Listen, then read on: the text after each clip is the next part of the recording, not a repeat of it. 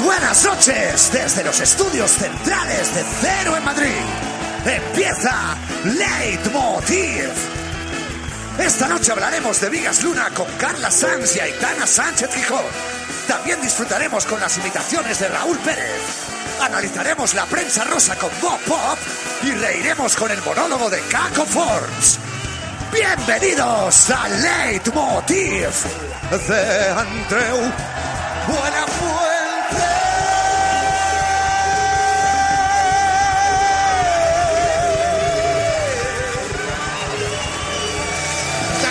Muchas gracias. Muchas gracias, de verdad. Buenas noches, siéntense. Van a levantarse y sentarse muchas veces esta noche. Eso es bueno, eso es bueno para las piernas. Bueno, antes de empezar, un saludo al Tribunal Superior de Valencia, que ha ordenado prisión para Correa, Crespo y el Bigotes. La boda de la hija de Aznar se ha convertido en la precuela de Todos a la cárcel. ¿Te has fijado en eso?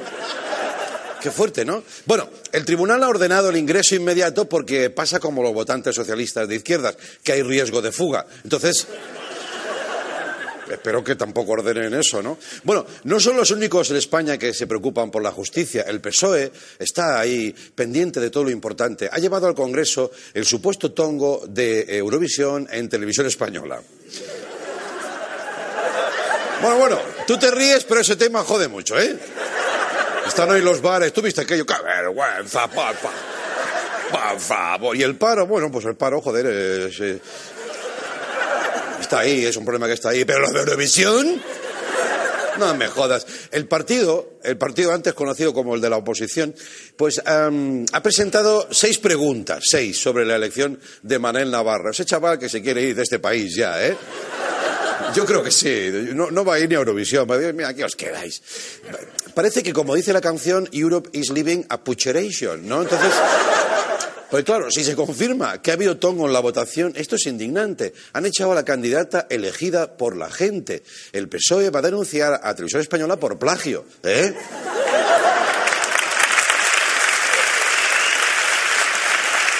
Bueno. Otro tema. Otro tema que os quiero comentar. No sé si os habéis fijado, pero hoy ha sido San Valentín, ¿vale? Está acabando ya el día, ya son las 11. Si estás viendo esto en vez de estar con tu pareja, ¿Es que eres un soltero exigente? Creo, si me lo permites, que te estás pasando de exigente. A ver si en vez de exigente te van a llamar gilipollas también. Pero bueno, no pasa nada, tú sabrás, tú sabrás. Hoy veías a todo el mundo diciendo cosas dulces a sus parejas, era muy bonito. Y los informáticos al Siri, ¿no? Pero el Siri también, no, estás muy guapo y tú calla, tonta. Y estaba todo lleno de símbolos tradicionales del amor, qué bonito. El más universal, el cupido, un bebé con un arma. La flecha puede matar. ¿Qué digo yo? ¿De dónde viene eso? ¿De Texas? ¿Sabes quién se hace cargo de ese niño? Es un niño, un niño que va por ahí con alas, o sea, no está bien, ¿vale? ¿Dónde están sus padres? ¿Dónde están sus padres? ¿Es normal ver a un niño rubito con, un, con una flecha? ¡Pum! ¡Ay, te mató! Creía que estabas enamorado. Hombre. Se han visto muchas pruebas de amor, esto sí, públicas, eh, para demostrar su amor, por ejemplo, Melania, eh, por su, amor por Melania, Trump eh, le ha extendido la visa de inmigrante tres meses más. Tiene unos detalles. Oh. Que muy detallista. Mm. Y y ahora quiero poner el foco, sin salir del tema, sobre una coincidencia fatal, algo inimaginable, terrible, apocalíptico. Bueno, no hago piqueras que me voy, ¿no? Hoy, Día de los Enamorados, ha vuelto la Champions. Cuidado, ha sido noche romántica contra noche de fútbol. Agua y aceite. Champán y bombones contra cerveza y bocata salchichón. Sensibilidad, qué bien estás. Ah, quítate que me tapas. Quita... San Valentín contra San Germain. ¿Eso qué ha pasado aquí? Joder, hay tíos que lo han pasado muy mal, oye. ¿eh? Han tenido que demostrar que son hombres de verdad, dejar a, su, a un lado sus aficiones y pasar un rato viendo a la persona que más quieren. Messi. Entonces, claro, eso. Bueno, encima en París, porque fíjate, tú has sido en París, la ciudad del amor, del amor. El destino se ríe en nuestra cara. ¿Y te gusta el amor? Sí, pues Champions en París, jódete. Y la gente... ¿No? Va. Sí. Bueno, hoy, hoy se han publicado las búsquedas más frecuentes en los últimos siete días en España, eso que nos gusta ver. No sirve para nada, pero llena tu tiempo, ¿no? La pregunta más popular, sí es verdad, vivimos en esta sociedad, ¿no? ¿Has visto, ¿has visto Instagram? Sí, qué bien, qué, qué guapo, sí. ¿Qué estaba mirando? No sé, cosas. Se nos está pudiendo el cerebro, amigos. Pero bueno, la pregunta más popular esta semana era, ¿cuándo es San Valentín? O sea, fíjate, sí, la gente, sé, sé que viene algo del amor, pero no sé, voy a mirarlo en mi computador. Es hoy, oh my God. Ya decía yo que estaba tan así. Mira, os doy una pista. San Valentín coincide con el día en que vuestra pareja os deja por no haberle regalado nada. Y busca también eso en el ordenador, a ver. Aparecen preguntas, de verdad, ¿eh? preguntas reales como eh, cómo encontrar un amor, cómo olvidar un amor, y una que me ha encantado, que es ¿cómo se escribe amor? Pregunta recurrente, ¿eh? Que yo digo, si no sabes escribir amor, no creo ni que lo sepas hacer. Y si lo haces, no me imagino qué sonido se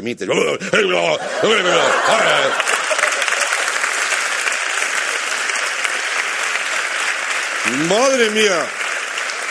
¡Wow! A ese hombre de Cromañón, eh, ni, Cupido, Cupido lo ve y dice, ¡oh, hasta luego! Traigan un hacha, ¿no? Y otra búsqueda ha sido cosas que riman con amor. Eso está bien, pero todos llevamos un poeta dentro, muy escondido a veces. Se ve que estamos haciendo poemas a chorro, a chorro, y entonces la gente, ay, es que no sé rimar. Bueno, entonces buscas, pum, pum, pum. No sé si llego a tiempo, pero hay rimas que debéis evitar. Rencor, eh, condemor, dolor, marinador y sobre todo cinco.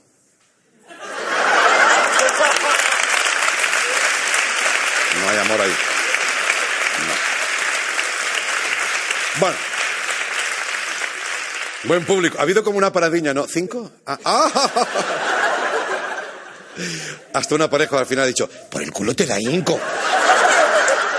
Oh, no lo entendía. Bueno. Para los que no tenéis pareja y habéis probado todas las aplicaciones para ligar, o sea, para todo el mundo, ha salido una nueva aplicación, es verdad, que se llama Hater. Hater, que es como el Tinder del odio. Ahí se conocieron Inda y Maruenda, ¿sabes? Hater, no, Hater. Mm. Hater. Fíjate ¿A dónde estamos llegando? Hater va a unir y une a gente que tiene odios en común. Esto es como Twitter, pero mm, como Twitter. O como Forocoches, o como Sálvame Deluxe, cosas así, ¿no? Hostia, yo odio esto, pero joder, me atrae un poco. Pues estoy aquí, mal, estoy aquí en este mundo de odio, mal, pero qué bien.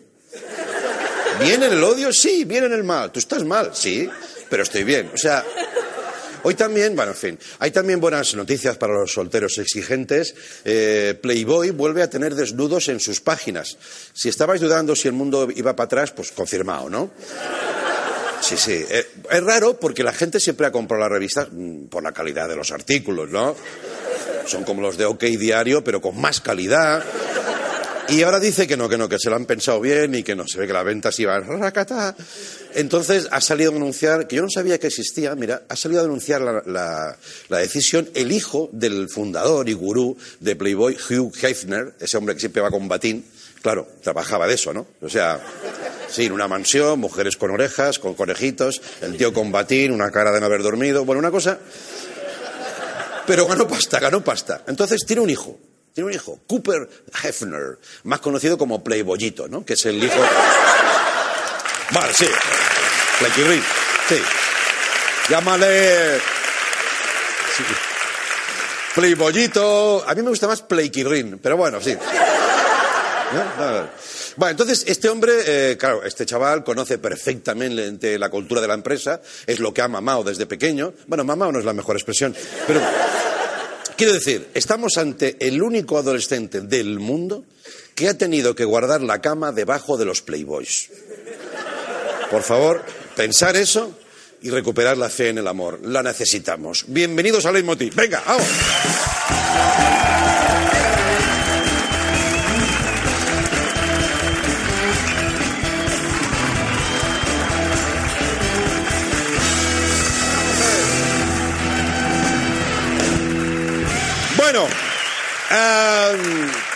Tenemos un buen programa. Vamos a recibir de nuevo a nuestro querido Bob Pop, el hombre que se sumerge en el corazón de la prensa, pero de una manera muy especial. También Caco Force, un guionista muy alto, muy alto, que no pasa por la puerta.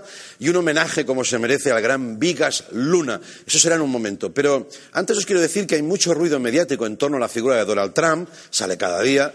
Continuamente aparecen noticias que, según él ha dicho, son falsas. Fake news, fake news.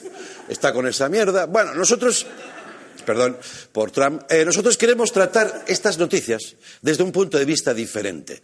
Estos son las Wall News.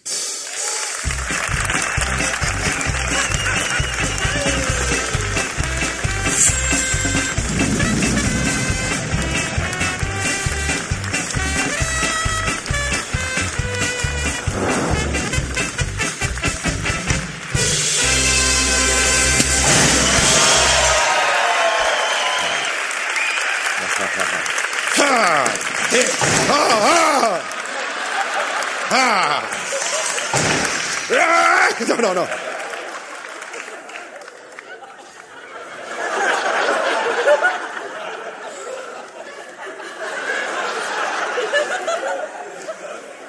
¿Qué onda, güey? Bienvenidos a Wall News, las noticias más chéveres, las más chingonas, calimochas, rechulipas, crisposas, chiquilicuáticas. Empezamos, ándale. Vale.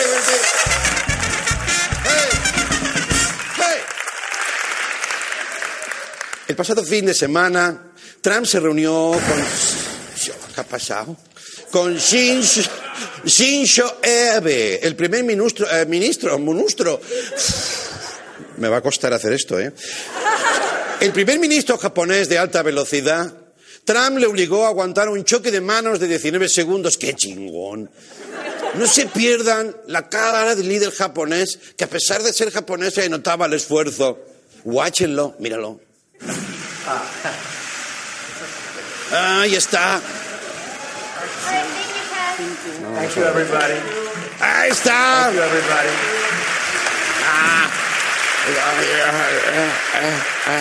¿Eh? Es la cara que ponen cuando alguien les da la mano después de miccionar. Imagínense si saben que a Trump le gustan los Golden Showers. Ahora quiero que vean una foto de un jovencito Trump. Si sufren del corazón, por favor, absténganse de mirar, ándale. Es como la. Oh, es como la maja desnuda, pero sin estar desnuda, ni ser maja ni nada. Aquí ya había despedido a su pinche peluquero. La gacetilla New York Times dijo que Trump va en Albornoz por la Casa Blanca mientras hay visitas. Su equipo lo ha negado, claro que va a ser. Vamos a conocer la opinión de nuestro analista de asuntos americanos, Donaldo Trampas. Bienvenido, por favor.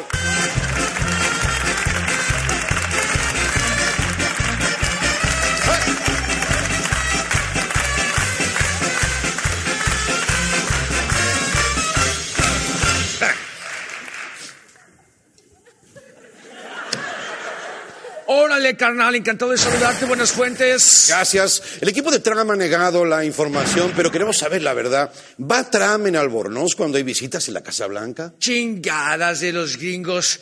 ¿Cómo va a ir en Albornoz cuando hay visitas? Trump va en pelota picada. Se le ven los frijolitos. Tu intervención estuvo padrísima. Gracias, Andrés. Pero no empecemos a chuparnos los jalapeños todavía. No, no. Bien, eh, protestas contra Trump en las calles de México por sus políticas de inmigración. En México estamos más tristes que un tema de maná. Ah, sí. Las calles se llenaron de manifestantes y lo que ha llamado la atención es que se hicieron muchos muñecos de Trump. Hijo, le pareció una manifestación contra José Luis Moreno. ¿Qué? Había muñecos como estos, mira. O este, o uno más. ¿Qué te parece? Fíjense nomás en, en, en una persona. Sí. Ese es Bob Esponja casi. Mira. Eh, una persona sujeta el muñeco a la izquierda de la imagen, pero es Barack Obama con pechos. ¿Qué opinas de esta imagen, Donaldo? Pues eh, que podría ser su mujer, Michelada Obama. es humor negro y mexicano a la vez. Ah, bien, vale, de acuerdo.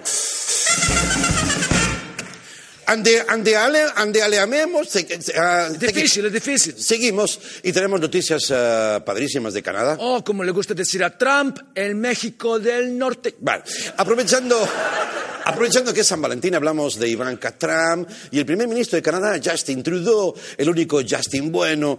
Guachen esta, guachen esta foto, mira, cuate, aquí hay tomate, Uh, cómo le mira, el tequila, le gusta como el tequila la sal, Sí. como si le fuera a mandar a los mariachis. Tú, Donaldo, ¿crees que va a haber temita?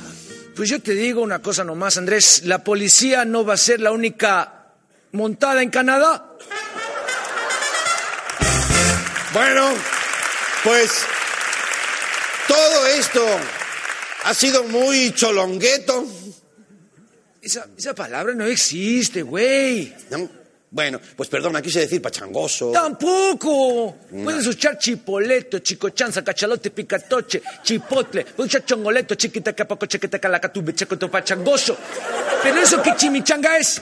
Bueno, tampoco es fácil el mexicano, ¿eh? Bueno, hasta aquí World News, soy Andrés Buenafuentes. Y yo, Donaldo Trump. Les dejamos con unos pinches comerciales y volvemos enseguida con unas piezas humorísticas bien mm, cacha- cachaplosas,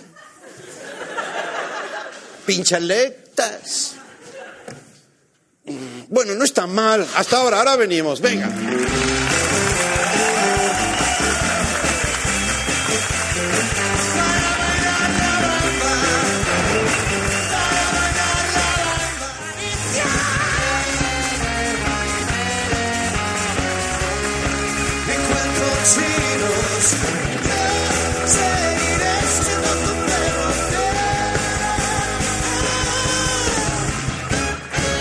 Bienvenidos de nuevo.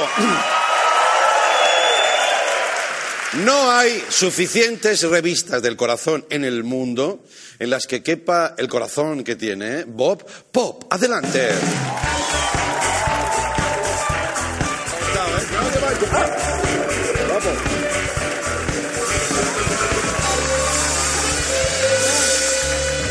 Bienvenido, Bob. Bien hallado, qué alegría, Andreu. Pues muy bien, no quería mancharte, pero claro, vas con ese color tan Ya, impoluto. impoluto, siempre también. ¿Vas así también por la calle? Siempre. Sí, Y vale. a veces al salir de la piscina me pongo esto directamente, nada más. Sin camisa. La gente le encanta. Pues eso tiene que ser para verlo, por Oye, favor. feliz San Valentín. Gracias. Que todavía es. Gracias, ya se está acabando. Ya, qué día Eso tan quiere decir que mañana ya no hay amor, ¿no? Mañana se acabó el amor. Ya. Pero salen las revistas. Vale. Pero las de mañana, que no importan porque yo voy a hablar de otras. Vale, vale. Las Las revistas son como el, el testimonio del amor, ¿no? No. Que- No, vale. No, no, no. Está- Me gusta que seas así. Las revistas sincero. son una cosa que no tiene nada que ver con el amor. Pero mira, voy a empezar. Quiero decir una cosa. Estoy un poco triste, pese a ser San Valentín, porque hoy en mi sección no contiene trazas de Terelu. Que esto es un poco, ¿sabes? Que a mí Ah. Ya, me da cosica, Sí. pero no ha sido posible. Esta semana no hemos trabajado nada Terelu. Pero mira, voy a empezar, como hoy es San Valentín, Día del Amor, con la revista del amor por autonomasia. Sí. Love. Love, claro. Love is in the air. Vamos a ver, Love con Rey Felipe, que me gusta mucho que le llamen Rey Felipe. Rey ¿eh? Felipe, sí, sí. Cumple 49 años, más unido que nunca a Leticia. Me gusta, me encanta que la revista Love, que la pareja del amor de estas semanas que he estado revisando sean Rey Felipe, Reina Leticia. Más unido que nunca él a ella. Es como si ella fuera algo inanimado y él se acercara. Claro. ¿Sabes? Un titular raro. Más unido Sí. que nunca Leticia. Sí, ¿Y sí, Leticia qué hace? Quedarse quieta. Ya, ya. Como tú ven aquí, únete. Y también me encanta porque la revista, por si tú no eres de leer, te dejan clarito que van como dos siameses pegados del brazo. Ah, como el dúo dinámico, ¿no? Como el dúo dinámico, pero le faltan los chalequitos. Pero van un poco con la... cha- Pero a mí me gusta, me encanta que Felipe y Leticia, Rey Felipe, Reina Leticia, Sí. representen el amor en este día. Porque si hay un puesto de trabajo en la vida que va adjunto al amor, Mm. es el de reina. Tú te enamoras, te casas y te cae un trabajo. Ya. Esto no, no pasa en otros ya, puestos, ya. ¿eh? Es verdad, sí, sí. Claro, es como una dote muy buena. Sí, sí. Va, va como adjunto ya a, la- Va a- adjunto. a la propia pareja. Es como, mira, el amor nos ha unido y además te ha tocado esto. Claro. ¿Que ¿Esto qué es? Ser reina, vaya por Dios. Sí. Me voy a unir a ti Ya, no para celebrar tu cumpleaños. no le Hombre, no vas a hacer ascos, quiero decir, ya me hubiera gustado a mí. Ya, ya, ya. Yo me enamoré a tontas y a locas y no tengo nada. Ya, ya, ya. Ni una triste... Corona, ni un nada. pin, no tengo ni un pin, Andreu. bueno, pero vamos a ir... quiero ver un titular que me ha dejado muy inquieto esa semana. En la revista 10 Minutos aparece la grandísima Ana Rosa Quintana, Hombre. ARG, Sí. eh, que celebra 12 años con su programa, el programa de ARG. Está igual, está más joven cada día.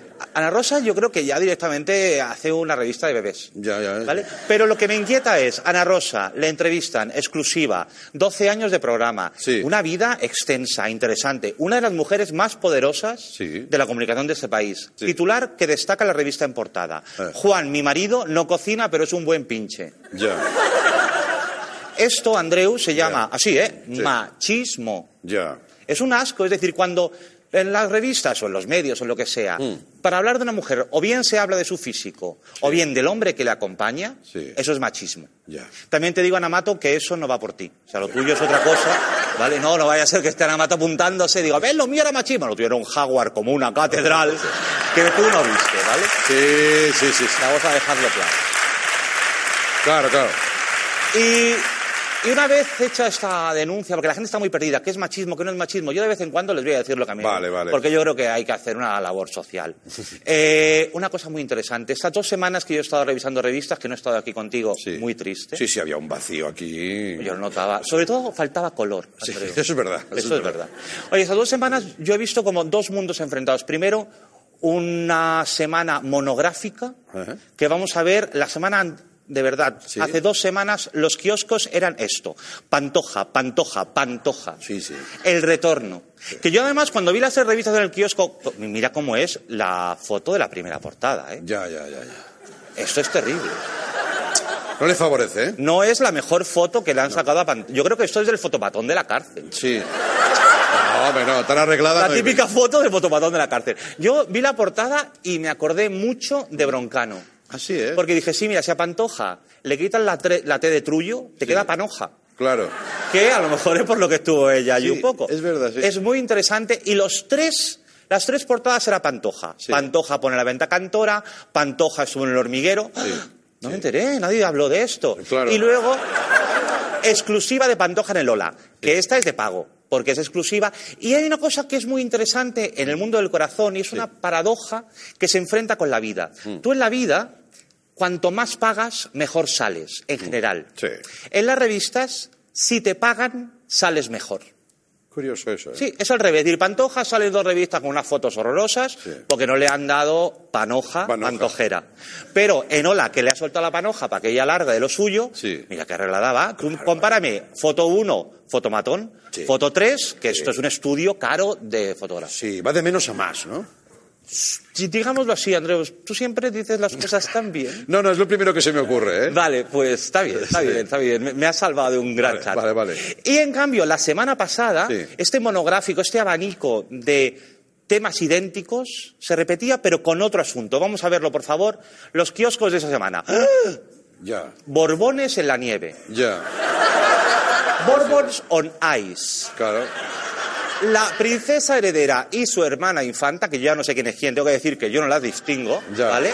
Es verdad. Que yo lo vi en el kiosco y pensé que eran gremlins que se habían reproducido con el- la nieve, pero no, son la princesa heredera. Y yo pensé, qué loco es el mundo del corazón.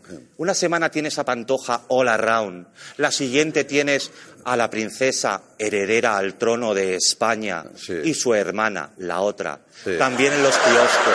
Claro, claro. No, no has dicho ninguna mentira. Es verdad. La otra. Claro. Y yo, y yo que soy muy, muy de hacer eh, conexiones raras, Mm. pensé, fíjate, las revistas de Pantoja de la semana pasada y esta semana de la Princesa Heredera y la otra, lo que me quieren dej- dejar claro es, si Pantoja no hubiera delinquido y blanqueado capitales Sí. Mm. y defraudado un poquito al fisco, estas niñas podrían ir a esquiar mucho más.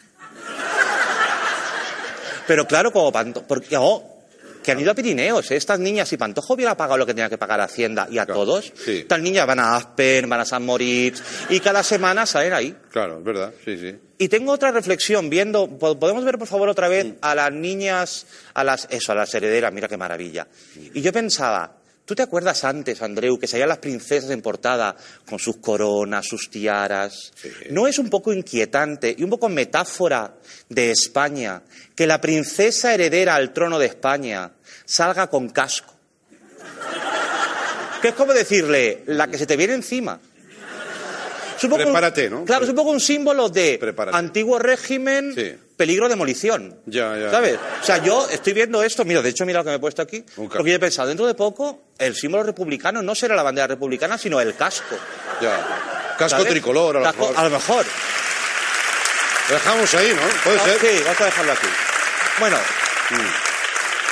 Vamos a dejarlo aquí, pero te quiero hacer un chiqui regalo, Andreu. Hombre, por favor. Hay muchas cosas que nos unen, tú lo sabes, Sí. pero esta especialmente. Cada mes llega a nuestras mesas Sí. una revista que el público en general, vosotros no Ah, sí, conocéis, sí, sí, sí, es España no conoce, pero creo que la gente la tiene que conocer. Es un momento muy esperado por, Por favor, nosotros. sí. queremos que todo el mundo disfrute, como disfrutamos nosotros, Mm. de las portadas de la revista Al Gente. Vamos a verla, por favor. La revista Algente Sí. es una revista mensual que se publica en Algete y alrededores Sí. y que tiene probablemente... Y que juega con eso, ¿no? A Sí, y al Algete, sí. hay ingenio y luego tiene la mejor línea editorial del mundo. Es decir, un mes te ponen en portada a ET, Sí, al lado te pone a Charles Aznavour como de parecidos razonables sí, sí. y al mes siguiente te ponen a Juncal Rivero Ajá. y Primates. Ya. Lo que a mí más me interesa Y ya si eso tú sacas las conclusiones que Tú quieras. dices, tú vete coleccionando, ¿sabes? Igual que yo he enlazado Pantoja con Princesa, tú enlaza esto. ET, Annabur, Juncal Rivero, Primates, es maravillosa. Sí, sí. Quiero decir que gracias, amigos de Algente, por enviarnos esas maravillas y seguiremos trabajando en ello. Yo te pido, por favor, que, que hagas un especial, si puede ser, de Algente. Pero voy lo que hay dentro es todavía más interesante. Pero tenemos que llamar a pedir permiso para mostrar el interior. Ah, claro. Yo voy a llamar a la redacción de Algente, si me están viendo desde aquí, Sí. un beso, Mm. y queremos enseñarlo de dentro porque tienen los mejores recortables del mundo en su interior. Sí. Es maravilloso. Y que si sirve de algo, pues ese momento en que yo recibo en mi camerino, que todavía no sé por qué, el sobre de la revista El Gente, Y, y he decidido ya llevarlo al despacho de Bob, entonces que lo abra él, como un sobre sorpresa. Y me dejas a veces mensajes muy bonitos, como Sí. se superan cada número. Sí, sí, sí, sí. Soy muy fan de Algente, la verdad, y si pudiéramos profundizar ahí, el público lo agradecería. Viva la Algente. Muy bien, la Siempre. gente. Gracias, Bob Pop. A ti. Adiós, guapo. Cuídate mucho.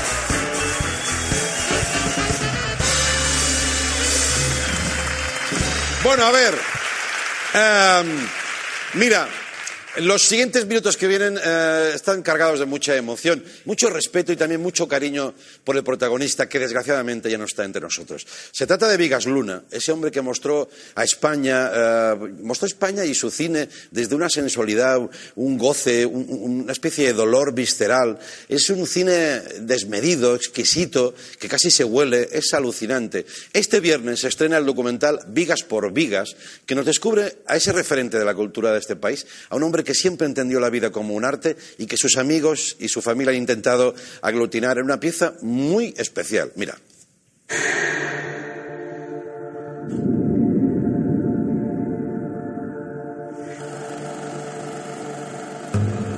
Yo uno de los disgustos más grandes de mi vida fue el día que descubrí que no había leche dentro de los pechos de las mujeres.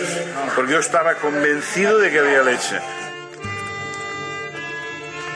¿No te da envidia lo del niño o qué? Yo si fuera mujer, tendría uno detrás del No, otro. si fueras mujer, te aseguro que no tendrías uno detrás del otro. Tú no conoces mis hormonas femeninas.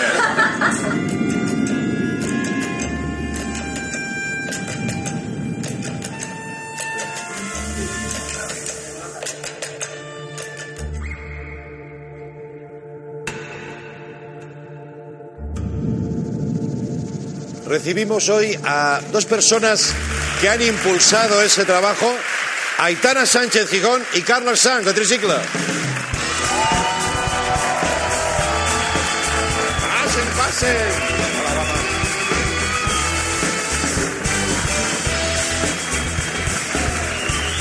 Por favor. Bueno, bueno. Muchas gracias, Carlos Aitana, por, por venir casi en representación de un colectivo mm, bastante numeroso de gente que, que le quería, que trabajó con él, que estuvo a su lado, gente muy importante de este país, pero que al final es imposible traerlos a todos, ¿no? ¿Cómo estáis? Bien. Muy contentos de estar celebrando a Vigas esta noche contigo. Sí, ¿no? Sí. Es lo que decía, que, que cada vez que sale sale este tema de Vigas hay una carga especial, ¿no? De emoción, mezclada con respeto, pero también con diversión. Eh, ¿Cómo podríamos explicar al que no lo conociera lo especial que era Vigas? Sí, complicado. Yo siempre digo, hay personas que al, al fallecer hacen que la vida de los que le rodeaban no sea tan bonita ya, sea un poquito menos bonita, ¿no? Y es el caso de Vigas y es el caso de aquellos que eh, le habíamos eh, eh, tenido cerca, ¿no? En mi caso, era mi amigo del alma, mi amigo íntimo, y era una persona con, una, con, un, con un universo propio. Era una persona cargada de vida, eh, optimista, siempre con una palabra mm, maravillosa para cualquier persona y con una capacidad de seducción extraordinaria. Amante de la naturaleza, en fin, tenía tantas virtudes que vimos que eh, había que hacer algo Sí. después de su fallecimiento para que la gente conociera esta personalidad tan extraordinaria. Eh, bueno, desaparición precipitada co- com- como todas las de la, de la gente, pero quizá más, ¿no? Nadie se esperaba que se, se fue muy pronto, Vigas, ¿no? Demasiado pronto. Con la vitalidad que desprendía, Sí, a mí me- además me- para mí fue un shock que estuve, porque yo ni siquiera sabía que estaba enfermo, realmente Mm. lo sabía muy poca gente, los más cercanos, el núcleo más duro, y a mí me pilló ensayando y, y cuando recibí la noticia me- pues, casi tengo un colapso, o sea, realmente Sí. lo había visto la última vez hacía un año en una, en, uno- en una medalla de oro de la academia y por suerte cenamos juntos esa noche y le pude decir que le quería. Ah, qué Ya se lo había dicho muchas veces, pero recuerdo que la última vez que lo vi yo le dije que, le Sí. quería. Oye, yo quiero seguir hablando de Vigas, pero eh, en, en contadas ocasiones en este programa hacemos algo que nos gusta mucho, que es irnos del espacio habitual y recrear algo donde, si puede ser, a través de la escenografía nos conectemos todavía más con el tema. Así que hemos montado un campo Ah, en mitad de un ok. plató. Muy ¿Qué más adecuado. ¿Os parece bien? Venga, vamos. Venga, Venga, vamos. Venga, venid.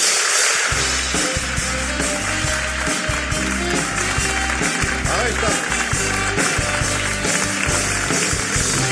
Tú por aquí, Carlos por aquí. A mí, a mí me han dejado un trozo de piedra. Bueno, yo creo que Vigas se. Yo aquí dices, ah, vale, gracias. Que he visto tanto Oye, pedrusco, hijo mío. perfecto. En Eh, contacto con la naturaleza. Sí, esto a Vigas le gustaba. Esto le hubiera encantado a Vigas. De hecho, en los últimos años se, se reencontró ¿no? con el medio rural, era como muy neorrural, hacía su pan, vivía hacía mucho tiempo en el campo, era como si fuera una extensión suya, ¿no? Yo digo que era un, un país tecnológico. Sí. Porque le gustaba el campo, la naturaleza, como tú dices, se hizo su huerto ecológico, Sí. eh, se compró cinco burros, eh, las gallinas y todo el día estaba eh, recogiendo sus eh, lechugas como si fueran joyas auténticamente. sí, ¿no? sí. Y luego te, daba de comer con las cosas Sí. de su huerta y te daba su pan. Sí. Y luego hacía una cosa muy, muy bonita y es que él cada día hacía una cara del alma. Sí, sí. Y entonces con tinta china y iba cogiendo pues ramitas del campo o hojas secas, lo que encontrara. Y entonces a lo mejor hasta tú tienes alguna Sí, sí, cara sí, del yo tengo ¿no? una, de recuerdo precioso Sí, de una sí. vez que vino al programa y al día siguiente me llega, eso lo hacen casi nadie, lo hace, ¿no? Una cara que es, mira, esto lo hice anoche cuando volví a casa. Entonces, un, un trozo de mí para ti es una cosa. Sí, sí, sí. Bueno, además, ¿estáis de acuerdo que contaba las cosas como si sucedieran por primera vez? Sí. Es decir, te interesaban una barbaridad, te decía, hago pan. Sí. Y de repente el hecho de hacer pan cogía una importancia que tú nunca habías reparado, Exacto, ¿no? exacto. Era un gran vendedor, ¿no? O cuando hablaba de los ajos, que hubo una Sí. época en que eh, hablaba de lo beneficioso que era comer, no un ajo, no, muchísimo. Muchísimo. Y de hecho, él eh, exudaba ajo por todos sus Sí, poros. sí, Celia, sí, sí, la sí. pobre, estaba de ajo hasta aquí. Y tuvo también un momento que yo recuerdo cuando fuimos a estrenar eh, Volaverunt, que lo presentamos en el Festival de San Sebastián. En ese Sí. momento, en todas las entrevistas, en todas las ruedas de prensa, hablaba de las bondades del carajillo. O sea, también tuvo un momento de defender el Claro, carajillo. lo como básico, algo... ¿no? Sí, sí, sí. Y bueno, te, te- te salías convencido de que había que tomarse un carajillo cada mañana. Oye, estamos ante, ante un toro de Osborne mítico, no por casualidad. eh, estamos viendo imágenes de ese documental proyectadas sobre el toro. O sea, quiero agradecer a nuestros compañeros de arte, han montado Precioso, ¿eh? una cosa que... Habría que aplaudir, ¿eh? Había que aplaudir aquí, ¿eh? Pero... En fin, Todos sabemos lo que supone jamón, jamón. El- yo creo que el batacazo que le da a la moral, a la corrección, al cine español, ahí nacen Bardems, Moyas, eh, Pere López, bueno, es impresionante. Pero habría que explicar también eh, la obsesión que tenía por los toros de Osborne, ¿no, Carlas? A mí me lo contó una vez y creí que era broma, porque como era un cachondo, nunca sabía si era verdad. Él dice que en la película Jamón, jamón rodan con un toro, que creo que están los monegros. Sí, sí, y hay sí. una escena en que le rompen los testículos al toro. Por lo tanto, cae una gran pieza negra, que son, vamos a decirlo claramente, la hora que es, son los huevos del toro, que él guardaba en su despacho. Sí, O sea, lo tenía como una pieza de arte, ¿no? Después de la película, él se llevó eh, los huevos del toro a su despacho y estaba, yo recuerdo haberlos visto y estaban allí. Es que Vigas se creó este mundo que él acuñó una palabra, una expresión que era el brutalismo ibérico. Todo aquello que representara que en sus películas, especialmente en Jamón Jamón y luego en Huevos de Oro, eh, eh, eh, representa aquel machismo tan ibérico, aquella cosa tan, tan básica, eh, eh, no sé cómo decir, la tortilla de patata, el toro, sí, sí. eh, el, el cejijunto, esa cosa, no sé cómo explicarlo, ¿no? Pero esa- ese mundo que, es, que en España sabemos todos lo que es, a él le seducía y al mismo tiempo necesitaba como ex- expresarlo, ¿no? Ponerlo, ponerlo. Y lo hizo en Jamón Jamón y lo hizo en muchas Sí, películas. pero y al Sí. mismo tiempo, claro, todo ese brutalismo, pero con unas referencias desde Goya, Buñuel, Sí, sí, claro, claro. pasado por su propio universo y, y con, con algo que te conecta con, Sí. con cosas que vienen, que son muy serias y muy importantes en nuestra cultura y en nuestra manera de entender Era, era un vida. genio, podemos hablar de eso. Yo creo que Con sí. lo que cuesta a veces creo. definir, ¿no? Yo creo que sí. Eh, Sí, ha había habido genialidad ahí. Ha habido dos, tres personas que me han dicho que viendo la película han pensado en Dalí. No, sa- no saben muy bien por qué, pero Sí. han pensado en Dalí. Y yo digo que es que en realidad mm, pienso que eh, Vigas era un niño. Como todos los genios, porque Sí. yo creo que para llegar a ser genio no hay que perder mucha parte de- del niño, ¿no? Sí, sí. Porque al final estás jugando y jugando creas y creando descubres y a lo mejor llegas a ser un gran talento.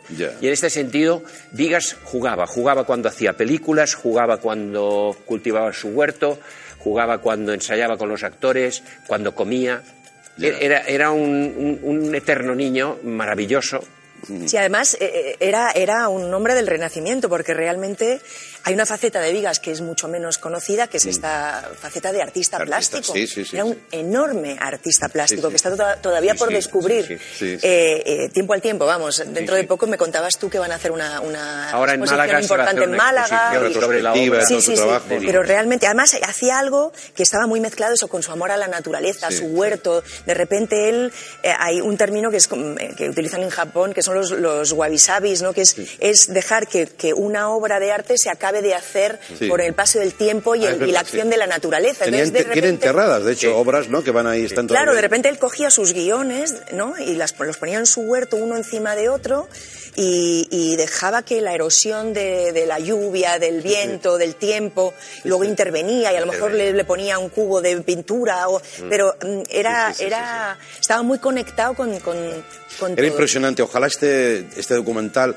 que ya sabemos también el circuito y la, la difusión que tienen los documentales, ¿no? Pero bueno, yo creo que es un primer paso, ¿no? De los muchos que, que vendrán. Oye, déjame que toque también un tema. Siempre he comentado, por eso del, del morbo, de cuando Vigas eh, se pone a rodar sexo de una manera explícita, dura. Yo te he oído en algunas entrevistas tuyas que tus primeros contactos fueron un poco que te quedaste Es que flipada, ¿no? acababa de hacer bámbola y yo estaba aterrada. Exacto. Me llamó para hacer la camarera del Titanic. Sí. Entonces yo dije, yo, vale, vale, vale, pero yo no- a mí no me sacas en bolas, ¿eh? y la verdad es que en ninguna de las dos películas salgo desnuda, porque por otro lado, él era muy respetuoso y llegaba hasta donde tú quisieras llegar. Pero todos dicen que se dejaban llevar. O sea, yo he leído a Moya, a Bardem, que decían, no sabíamos qué estaba pasando, pero de ahí quizá la genialidad. Estábamos en pelotas en los monegros dándose con unos jamones. Pero sabíamos que eso, eh, Sí. estábamos seguros. Sí, sí, sí. Si lo había pensado Vigas. O sea, jugaba fuerte, ¿eh? Sí, ¿No? sí. Pero bueno, Pero- también tenía un lenguaje muy poético y muy sutil. Por, por momentos podía ser muy Ya, ya, ya, brutal y sí, muy, sí. muy explícito. Y luego de repente muy sugerente y un erotismo de una delicadeza Creo alucinante. que sabía ¿no? proteger muy bien al actor, ¿no? El Sí. actor se sentía protegido. Eh, hoy contaba una anécdota Javier Bardem acerca de que un día también se bloqueó, empezó a hacer mal la secuencia y no y entonces mandó a que todo el mundo abandonara el plató y que trajeran un poco de jamón y de queso y una escopita de vino. Y se sentó. Javier no entendía nada, porque con, la pri- con, con lo de prisa que se va en el cine y con que todo el mundo, bueno, pues él. Y entonces dijo, bueno, cuéntame, ¿y qué? Y cosas tuyas, de tu vida y no sé qué. Y entonces el otro, y me dijo, es que yo lo que quiero es que veas que esto es más importante que lo que vas a hacer ahora. A mí me pasó Ya. algo Esto parecido es lo importante. también. Le Entonces- quitaba importancia a las cosas. Sí, ¿no? sí. Absolutamente. Eh, hay un momento en la película en que su mujer le dice, él le pregunta a su mujer, ¿qué te pasa? Y ella dice, estoy estresada. Y él con toda tranquilidad dice, pues desestrésate. Sí, de Porque él era, él era así, ¿no? Ve- Las cosas las veía desde este punto, digamos, de, de ir a buscar las cosas que verdaderamente importan, ¿no? Sí. ¿Creéis que de verdad ah, ha quedado en todos nosotros, los que le conocimos, los que conocisteis más, que en la última época? Esta gente marca, ¿no? O sea, de alguna manera se mete en ti y en tu manera de ser. Y puedes aplicarlo, ¿no? Sí, sí, a mí me vienen constantemente frases Sí, de ¿no? Vigas y porque además era un visionario. Sí. Estaba siempre adelantado a su tiempo. Sí. Era el, el más joven de los jóvenes directores. Cuando hizo La Juani, por ejemplo, que ves cómo está rodada esa película y dices, esto la ha dirigido un señor de no sé cuántos años y no es, es curioso. Estaba con- constantemente en contacto con la gente muy joven, daba talleres de cine y tal y se alimentaba mucho también de, de- de eso, de las nuevas tecnologías Mm. Y de, de repente vaticinaba unas cosas que de repente pasaban, ¿no? Y están aquí y, y él siempre estaba por delante. Bueno, pues ese Vigas por Vigas, ahí está, que además recordar ya para acabar que eh, parte de un material que eh, encontráis, ¿no? detectáis que existe, que son muchísimas horas que se había grabado en los últimos años. Eso no sé si era muy conocido. Eh, no, no, no, amigos. eso fue yo creo que el quid de esta película, ¿no? Porque teníamos la necesidad de hablar de Vigas, pero también queríamos huir del, del- del documental, digamos, estándar, ¿no? Testimonial y demás. Entonces, eh, Carmen Chávez, una guionista que trabajó con Vigas los últimos años, ah, nos advirtió de unas cintas que había en unas cajas en un almacén que tenía Vigas, de una época en la cual él eh, grababa con una DV8, Sí. eh, allá donde fuera, iba, colocaba la cámara, casi ni se preocupaba del plano y eh, eh, lo rodaba todo. Entonces, claro, se acumularon 500 y pico cintas, de las cuales ha habido que hacer pues mucha, mucha selección, pero claro, ahí ves reflexiones personales, eh, relaciones amistosas, eh, frases magníficas, planos que rodaba cosas, una mancha que él descubría en el suelo y a partir de ahí creaba un poema. Y dijimos, Como hablaba bueno, en italiano cuando estaba contento. cuando estaba Sí, ¿eh? contento, sí. Esto Es estar en su cabeza, ¿no? De la Sí. manera más es estar en su cabeza y, y exacto. Y aquellos que no le han conocido con este documental se darán cuenta de que era una persona verdaderamente especial, ¿no? Y, y tremendamente am, tierna y afectuosa y muy sensible. En fin, claro, yo es que Claro, hay una pasión aquí. hay una pasión que, por cierto, la pasión era uno de sus elementos también que él siempre, ¿no? Hablaba mucho Sí, sí, de sí. la pasión. Pues eh, ahí está Vigas, el recuerdo, ¿no? Muy, muy, muy presente, muy, muy presente. Gracias por ese trabajo a, a todos los que habéis colaborado, que sois muchos. Eh, un beso también para Celia, su mujer. Y a- yo creo que hay muchos herederos de Vigas. Algunos ni lo saben, pero lo son, porque es- así es el buen cine que cala, ¿no? Gracias por venir, Carlas, Aitana. Volvemos en un momento. Hasta ahora mismo. Venga.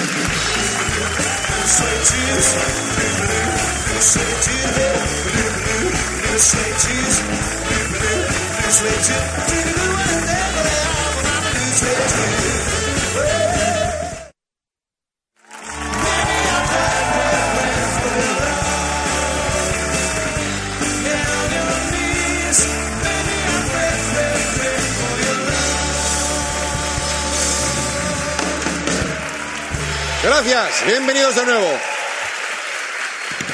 Bueno, siempre es difícil presentar a un compañero, a veces te pasas con los elogios, esta vez no va a ser así. Bueno, Caco es uno de los mejores guionistas de este país, por algo está en este programa, y además, de verdad, un, eh, un inmenso, pero en todos los sentidos, cómico, monologuista. Es un tío muy alto, muy alto, ya lo verás. Todo lo que tiene de alto lo tiene de bueno. Eh, hoy disfrutamos, disfrutamos de Caco Forge. Vamos con él.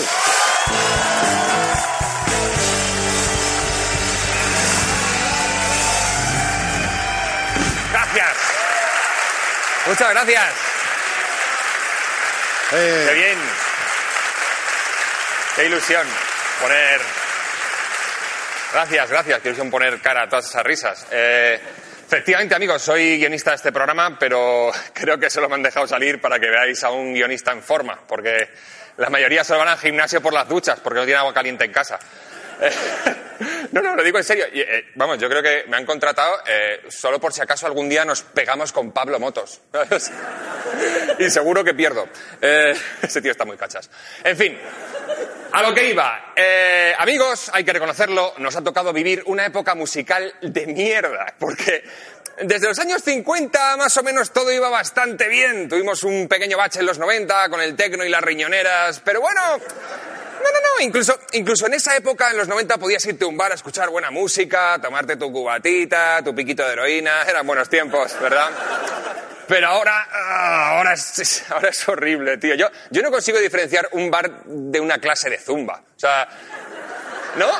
Es que todo es eh, reggaetón, electro... Bueno, electrolatino, que es una palabra que lleva un guion en medio porque son dos conceptos que no deberían ni rozarse. Claro, porque... No, claro, es que si nos ponemos así, eh, ¿qué es lo siguiente? Ya, eh, eh, electrogallego, eh, venga, a, a mi Miami me lo confirmo. No, no sé, llama tú a ver qué te dicen. Yo.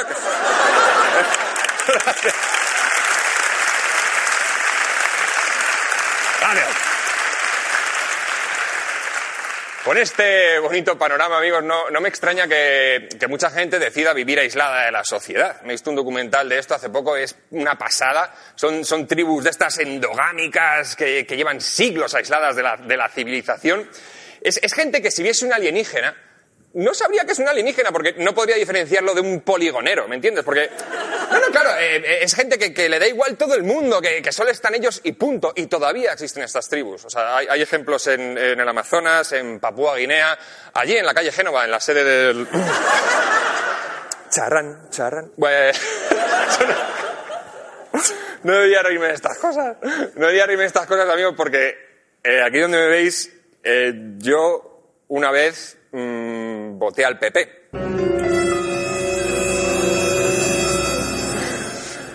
Eh, pues sí, esto es una historia real. Eh, con 18 años recién cumplidos, la primera vez que votaba, acompañé a mi abuela a votar, a mi señora abuela, ¿eh? mi señora abuela, que es una mujer que me decía cosas como, hijo, búscate un trabajo de verdad y no esta mierda de rojos y titiriteros que haces. No, no, no, no es broma. Eh, pues entramos en el colegio electoral y según entramos, mi señora abuela empieza a hacerme un teatrillo muy barato. O sea, empieza como a caerse así como, ¡ay! ah, ah, ¡Ay, hijo, qué débil estoy! La verdad que me harías muy feliz si votaras al PP. Porque ya sabes que estoy muy delicada. Y voté al PP, tío. Eh, bueno, o sea, que fue por mi abuela, hombre, porque para hacerla feliz en, sus últimos días. Y, y sigue viva, la hija de puta. Sí, sigue viva y está estupendamente, tío. Que yo no digo que se muera, pero que por lo menos se quede un poquito gaga para que pueda sentar en una silla de ruedas y llevarla a votar a Podemos. Ahí, ¡boom! ¡En tu puta cara!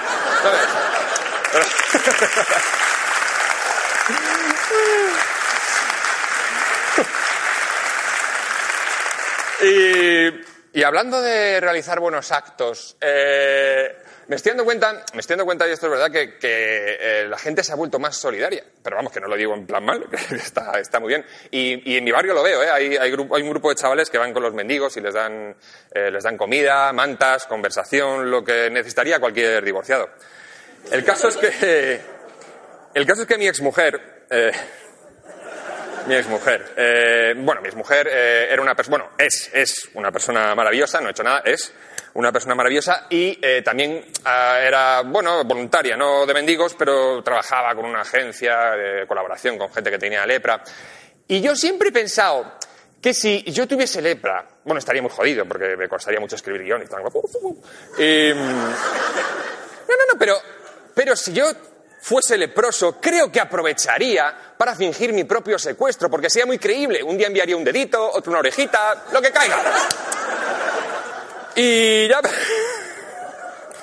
y ya para, ya para terminar de cubrirme de gloria, y ya que estamos hablando de gente por partes, pues voy a terminar hablando de los yihadistas. Eh, a mí hay una cosa de los yihadistas que me tiene muy loco. Y, además que es lo, lo más famoso que tienen, ¿vale? Que es eso de que cuando se inmolan en el cielo les esperan 72 vírgenes, bueno, 72, 62, bueno, virgen arriba, virgen abajo. Creo que la cifra oficial del Ministerio de Vírgenes es 72. Que ya de por sí me parece una cifra rara, ¿no? Como que han estado regateando. Venga, 50 vírgenes. No, yo por menos de 80 no me vuelo nada. Pues ni para ti ni para mí. 72. Y unos tickets restaurant. Eh, eh, gracias. Gracias. Aplauso solitario. Podéis acompañarlo, por favor. Gracias.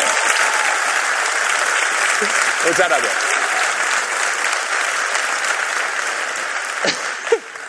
Pero mi pregunta es, si hace falta toda esa performance sexual para que esta gente se sacrifique, a ver si va a resultar que la motivación de estos tíos es la de cualquier otro tío. O sea, follar. Claro, porque ya no tiene nada que ver con la fe. Yo te digo que a estos señores les dices que en el cielo les esperan 72 sudokus sin resolver y no se mola con la misma alegría, ¿eh? No, claro, eh, ellos son los que no solo quieren follar, como tú y como yo. La única diferencia es que ellos están un pelín más desesperados. Pero, pero, eh, eso no es quepa duda, ¿eh? El terrorismo nace de la desesperación sexual. Los países con necesidad sexual, países islámicos, el País Vasco. O sea, eso. Eso, eso te. Eso te. Que no os. Eso- Verdad, tío. Que, que eso, eso, te llena, o sea, eso te llena, eso hace presión. eso- Yo creo, fíjate, que algunos ni se ponen chalecos explosivos, se plantan ahí en medio y dejan que los huevos les exploten directamente. Y así es como lo veo yo. Eh, yo, sinceramente, yo no podría ser yihadista. Porque eh, ya no es que no folles, tío, es que encima no te dejan usar internet y tu mujer se viste como el fantasma de un castillo inglés. Pero lo peor. No, no, no. Lo peor es que. Vale, yo digo, va, yo quiero ser yihadista, pero ¿dónde compro las cosas de terrorista? ¿Dónde se compran estas cosas? ¿Dónde se compra una barra de uranio? Porque he mirado las barritas energéticas y ahí no. ¿O cuánto cuesta un chaleco de explosivos? Porque eso al final es una moda pasajera. No hay sitios. No hay sitios para comprar cosas de terrorista. Hay una tienda del espía, pero no hay tienda del terrorista. No hay, no hay un, un Wallabum. Sí.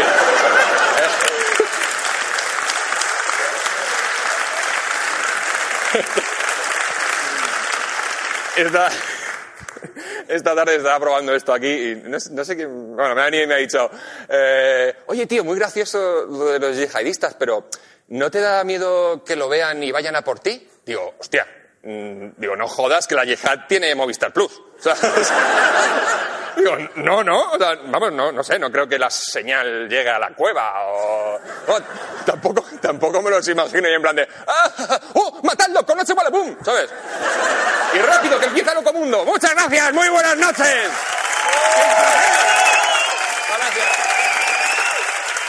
Gracias, Caco. Gracias. Ha sido. Ha sido un placer trabajar contigo todos estos meses. Volvemos mañana. Chao, hasta luego.